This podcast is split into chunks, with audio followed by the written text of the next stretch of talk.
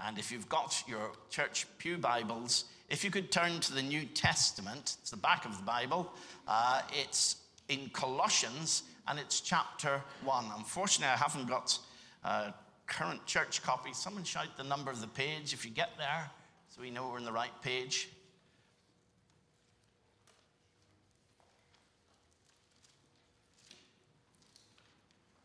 Colossians 1, which is page. Thank you very much, Rebecca.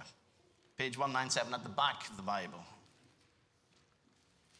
Verse 15 says these words The Son is the image of the invisible God, the firstborn over all creation. For in him all things were created things in heaven and on earth, visible and invisible, thrones or powers, rulers or authorities all things have been created through him and for him. He is before all things, and in him all things hold together. And he is the head of the body, the church. He is the beginning and the firstborn from among the dead, so that in everything he might have supremacy. For God was pleased to have all his fullness dwell in him, and through him to reconcile to himself all things, whether things on earth or things in heaven, by making peace through his blood on the cross. May God open our hearts, our minds, and our souls to his truth. In Jesus' name, amen. So, we're starting a new series Who is Jesus? And it'll be running through the next four weeks so that um, uh, Next week, Barry will be looking at another aspect, Mike then the following week, and then Barry again at the end. And we're exploring who Jesus is. Now, many people have some funny views about who Jesus is. So if I can get this uh, set up here, we can maybe have a look at some of the funny views that come around. Many people say, well, he was just a good moral teacher. The uh, famous atheist Richard Dawkins has come out with that. In fact, in a recent book that was published last week, he accepted the fact that Jesus really lived, but only allowed him to be a moral teacher. Jesus never claimed to be a good moral teacher and would be horrified to know that that's what people think. But of course, the communists reject Jesus in any aspect of him. However, they can't defeat the great teaching he gave. So, what they do is if uh, he can't join us, we will make him uh, sort of one of us. And so they claim that Jesus was a revolutionary, and that's what the uh, South American communists did in particular. He tried, they tried to adopt Jesus as a mascot. In the 20th uh, century, uh, we tried to make Jesus here in Britain like the idols that we look up to, the celebrities, the famous stars, the ones who win Britain's Got Talent. And so uh, Lloyd Webber and um, Tim Rice wrote the musical Jesus Christ Superstar. And it claims, they said, to be written a view of Jesus viewed through the eyes of Judas Iscariot. Well, that's not going to give you a very clear picture. But of course, everybody in every culture tries to mold Jesus into its own image. And this famous painting is called Ecce Homo, and that means in Latin, behold the man. The one in white is Pontius Pilate addressing the crowds, pointing to Jesus and saying, Behold the man. In other words, Jesus is just a man. Jesus did not claim any of these things. He called himself the Son of Man to identify with man, but we know there was more to it. And C.S. Lewis looked at some of these claims and he particularly took note of what many professors were saying about Jesus being a good moral teacher, a great moral teacher. And he said these words This is the sort of thing we must not say.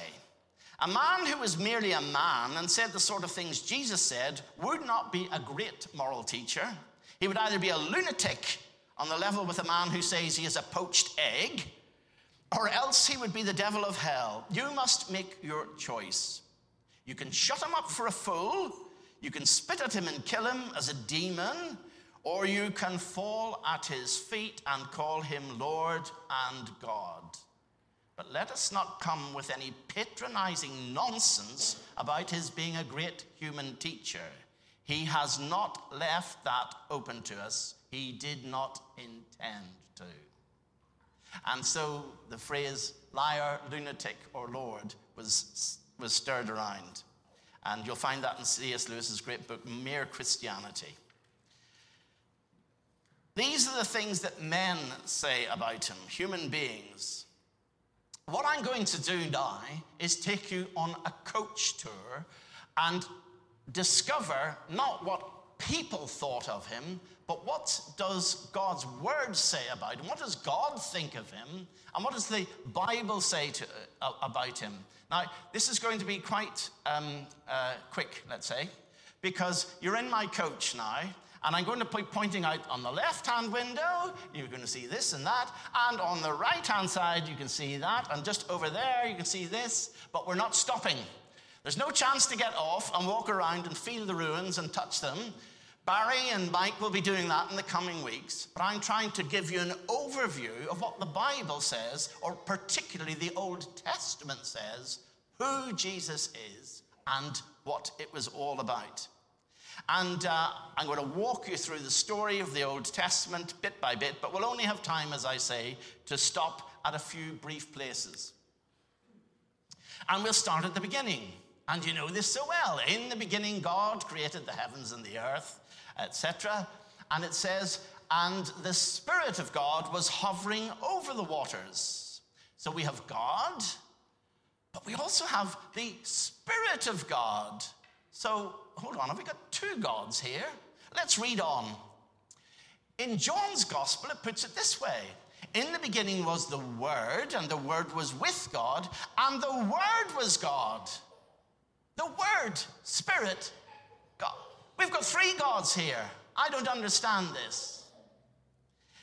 And it says that through him all things were made. Without him nothing was made that has been. Then it says that this Word became flesh and lived among us.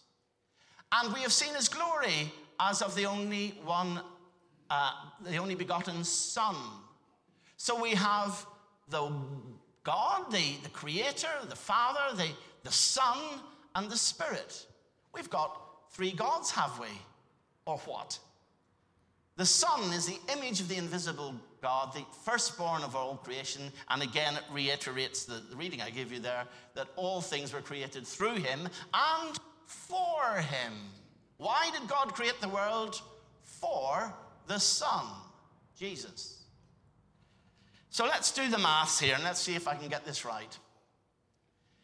Here's a phrase that I learnt many years ago from a very great preacher.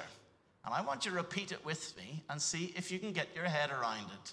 Yes, Barry once said, Roy's going to show you about the Holy Trinity. Here goes. It is more than one, within the one, to make the one. Think about that. More than one, but yet within the one, to make the one. Now, when I was at school, I did my sums, and they go like this 1 plus 1 plus 1 makes 3 But hold on a minute.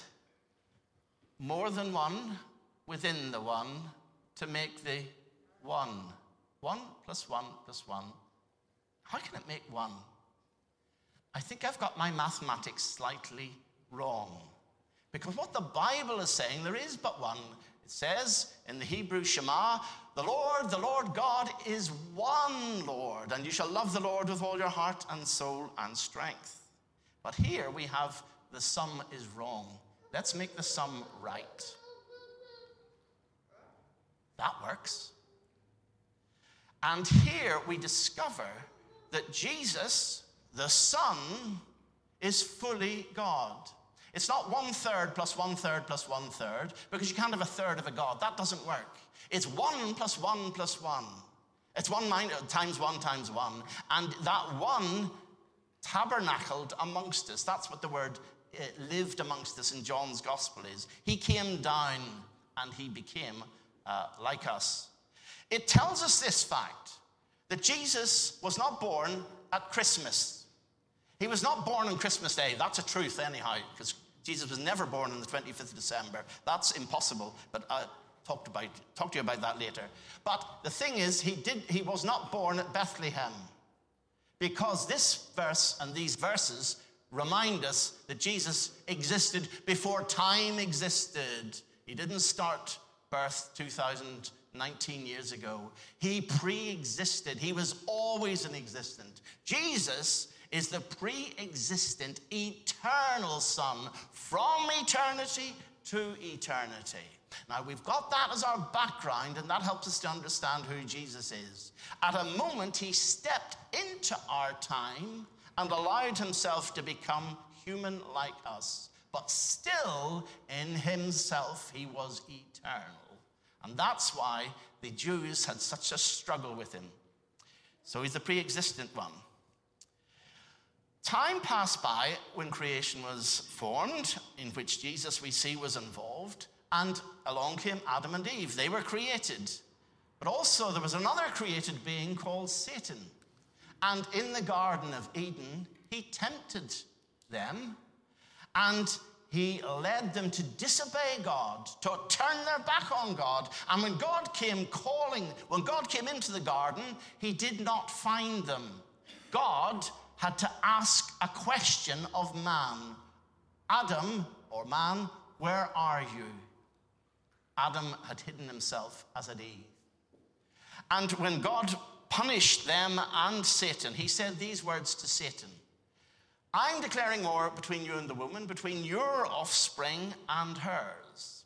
Who was that offspring that was being talked about? Now, this is the very third chapter of the Bible. It says, He will wound or strike your head, you shall wound his heel. When you strike and destroy the head, you've destroyed the person, you've destroyed the source. When you attack the heel, you are grasping at something that will not seriously wound for, forever. What happens here is that God, right at the outset, was warning Satan that a descendant of woman, which would be Jesus, would destroy his power, which he did on the cross. This is a prediction that some uh, generations to come, a descendant of woman would deal with the very sin problem that had just been introduced by disobedience. And so we discover this prediction way back in the start of the Bible of a sin bearer, of someone to take human sin, would be coming along. Let's carry on in our journey. Because if you keep going down the descendants of Adam and Eve, you come across some people quickly in the book of Genesis who were friends with God. They walked and talked with him. They spent time with him, and above all, they obeyed and served him and followed his directions. And one such was Abraham. Now, Abraham grew up here in Iraq, not far from Baghdad, in the town of Ur. And Abraham was told, Go to Canaan. It says up there, Go from your country, your people, and your father's household, the land I show you. Canaan is over here. And of course, the direct route is from there over there. And if you've ever been there or seen it or flown across it, it's barren, arid desert. There's no way you'd make it across there. The sensible route was to go up the Tigris Valley and the Euphrates and then down through into Lebanon and into Canaan. And Abraham did just that. He took his wife and family and off he went. And God then promised him several things. Look at the sky and count the stars. So shall your offspring be. Again, a prediction of a son or a child to come who would be part of a magnificent family. But more than that, to this offspring I will give this land. The word offspring in Hebrew is the word that we would translate seed. And that is someone who was promised some time before. But there was a problem. Sarah, Abraham's wife, was barren. She couldn't have children. So Sarah would have said, That's never going to happen. That can't be. And sure enough, a little while later, God came down and spoke to Abraham again, one of the several times. This time, there were three men who came. described sometimes as angels. But when the three men spoke, it didn't say the man said to Abraham, it says the Lord spoke to Abraham. Three, the Lord, more than one within the one to make the one. God appeared to Abraham and he predicted, I will return to you and I will, at the appointed time next year, Sarah will have a son. And Sarah laughed. She overheard it. Because if you look carefully, Sarah's hiding in the background there. This is Abraham and this is uh, Ishmael. And so the three visitors predicted again that there would be a promised son for Sarah. And sure enough, a year later, Isaac was born. The promise was kept. Now, last week, you might remember I made a point about prophecies and predictions that you get in the Bible. You get the now and you get then. You get what happened at that time, and then you get the future. There are always two dimensions, if not three dimensions, to God's promises. So God promised a son to Abraham and, Isaac, uh, Abraham, um, and, and Sarah. That, that would be Isaac, the then. But the promise extended to your seed. That still looked forward to a child of Abraham who would be born, which we know to be Jesus. Now, you love the gene- genealogies of the Bible. I'm sure if you get into the book of Chronicles, you love the first 10 chapters that's so on begat, so on begat, so on begat, so on. Well, I'm going to take you through a little uh, genealogy here, but it's all right, it doesn't hurt. As you can see, we've got the name of Moses here because Abraham had several descendants, Isaac, and then his son Jacob had 12 boys, which all became the 12 tribes of Israel. And 400 years after Jacob, Moses was born. So, as we pass on this coach, we're further down the road, 400 years more, and we find that Moses came into being, and he was a great prophet. And Moses, having brought the Ten Commandments, but he gave all sorts of laws to the Israelites, laid the foundation for the behavior of the children of Israel, not just for them, but the Jews still behave in accordance with the way Moses dictated uh, several thousand years ago, 3,000 years ago. And the thing is that Moses, as a prophet, predicted another prophet would come. I will raise up a prophet like you from the uh, Jews, the, the, the Israelites, and I will put my words in his mouth. He will tell everything I command him, and I will call to account anyone who does not listen to the words of that prophet. The Jews were looking forward to a great prophet, even greater than Moses. And when John the Baptist came, they said to him, are you that prophet? They were referring to the predicted prophet that Moses was going to, uh, Moses had, had predicted would happen. And uh, John said, No, I'm not. But then pointed to Jesus and said, He is. Abraham also had some other descendants. If you look, Moses had a brother called Aaron. Now, Aaron wasn't a prophet, but he became the first high priest. And the whole religious uh, format of the temple and the sacrifices and everything came through uh, uh, Aaron. And Aaron was the first of the, of the priests. Now, Aaron didn't predict who his successor might be. But what Aaron did do was enact sacrifices day after day, year after year, month after month. And do you know what? Those sacrifices could never, never take away sin. Not one of them could. Now, the Jews would go up and offer their sacrifice, they'd kill a lamb and say, I'm guilty, I'm a sinner. This lamb is taking my sins and kill the lamb. But it's a lamb, it's not a human being. A human being, sin cannot be taken by a lamb. A priest who's going through those ceremonies is only giving a picture of something bigger. And that something bigger was yet to come. Those sacrifices were all pointing to, so, to someone who'd be a much better priest still to come. High priests were men in all their weaknesses, but God appointed the Son who was perfect forever. And he is able to save completely those who come through him because he always lives to intercede for them. The high priest had uh, um, a, a, a band on his chest, as you can see, with 12 stones. He constantly bore the sins and prayers for the Israelites on them.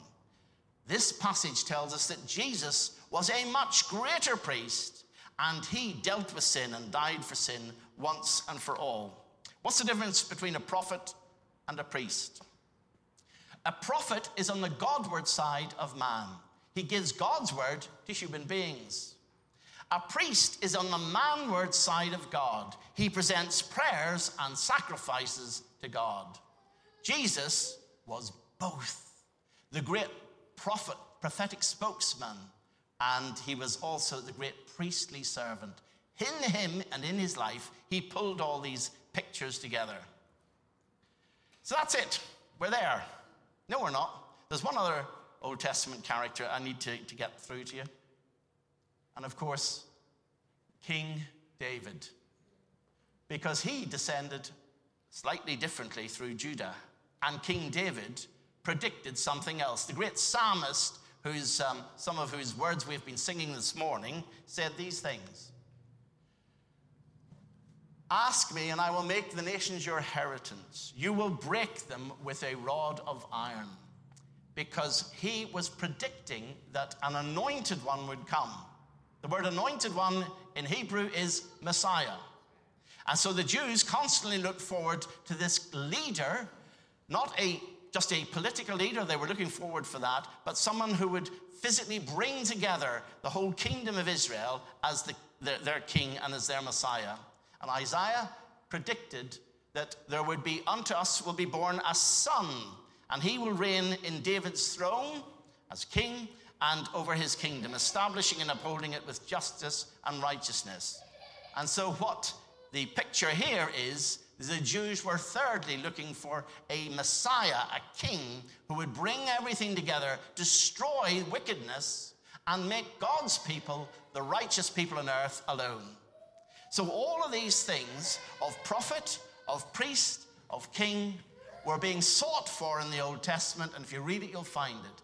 Jesus is actually the one who fulfilled each of these, and the pictures all fall together in him. The very last one to show you in the Old Testament was a teenager. Here she is, and her name is Mary. And God visited her through the angel Gabriel and said, You're going to have a child, a son, and the Lord God will give him the throne of his father, David. Mary was descended from David, King Messiah. It was all coming together. But look, it said uh, that his kingdom will never end. And when her husband Joseph was approached by the same angel, he was told, You will give him the name Jesus because he will save his people from their sins. He was also going to be not just a king, but going to be the people's savior. He would save them from their sins. The son of Eve, the son of Abraham, the son of David, and the one who descended through was going to become your personal Savior. And the whole thing comes together in Jesus. And each of these things, if you trace them through the Old Testament, pick out there's someone coming, here he's coming, and it's Jesus. Who is Jesus? Well, I hope you get the alliteration, but he was the pre existent Son of God. He was the predicted sin bearer. He was the promised Son, the one who would be a prophet, a priestly servant, a powerful sovereign, but above all, a personal Savior, if you will come and if you will accept. To you and me, he can be your sin bearer.